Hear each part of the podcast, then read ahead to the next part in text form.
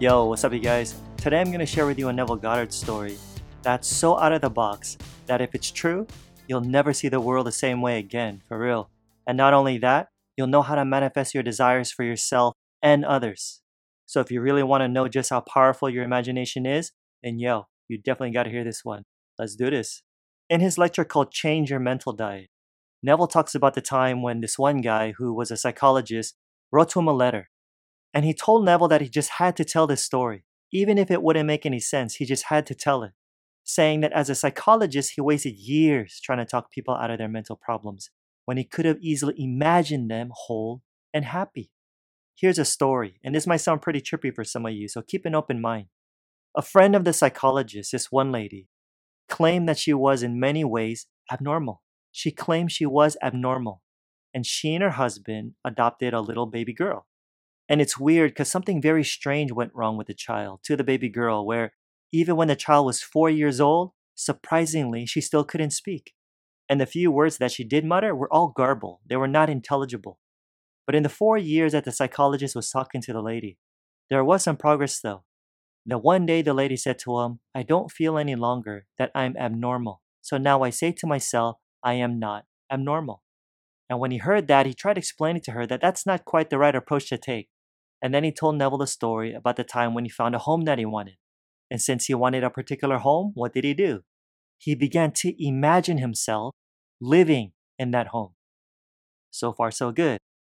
But then, unfortunately, he started to doubt. Doubt set in. With the result, ready for this? That that doubt materialized into a person. And that person had more money than he did. And that person ended up buying the home instead of the psychologist. So he knew from that experience that every person in his world only reflected a mood in him. Everyone that he met, whether he knew him personally or were a stranger, just like the guy who bought the home he wanted, because he didn't know him. In other words, that buyer of the house reflected that mood of doubt in him.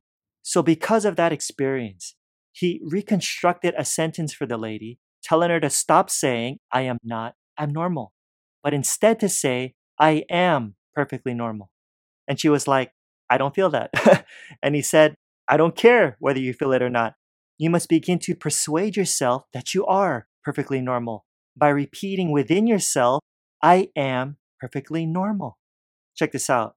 And this is interesting if you're still skeptical about this. The day she began affirming that statement, I am perfectly normal, that same day the child went into a coma and was in such a deep sleep that they couldn't wake her up. And so the mom asked the psychologist to examine the child. And he said no and told her to take the child to a medical clinic and have them examine her kid. Here's what happened. Remember, consider the timing of all this.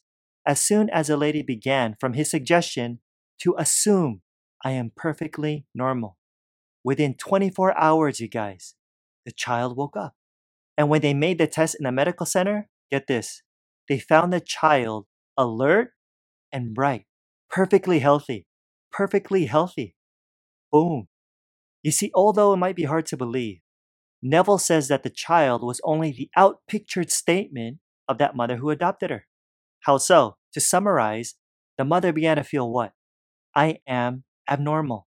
She adopts a little girl who couldn't talk for four years, but even when she did, it was all garbled. It didn't make any sense. But when the mother changed the pattern of speech within herself and said, I am perfectly normal, all of a sudden, on the same day, the child goes into a coma and eventually wakes up. And they find her not only alert, but perfectly healthy too, returning to a normal state. Huh. Now, how the heck do you explain all that? Especially the timing of it all. Coincidence? Would it happen anyway? Or, as Neville often says, the whole vast world Listen, is yourself pushed out? Let me say that again. The whole vast world is yourself pushed out. Let that sink in. All right, real talk now. What are you inwardly saying to yourself most of the time? Okay? What are you saying to yourself? In fact, what have you told yourself in the past 24 hours?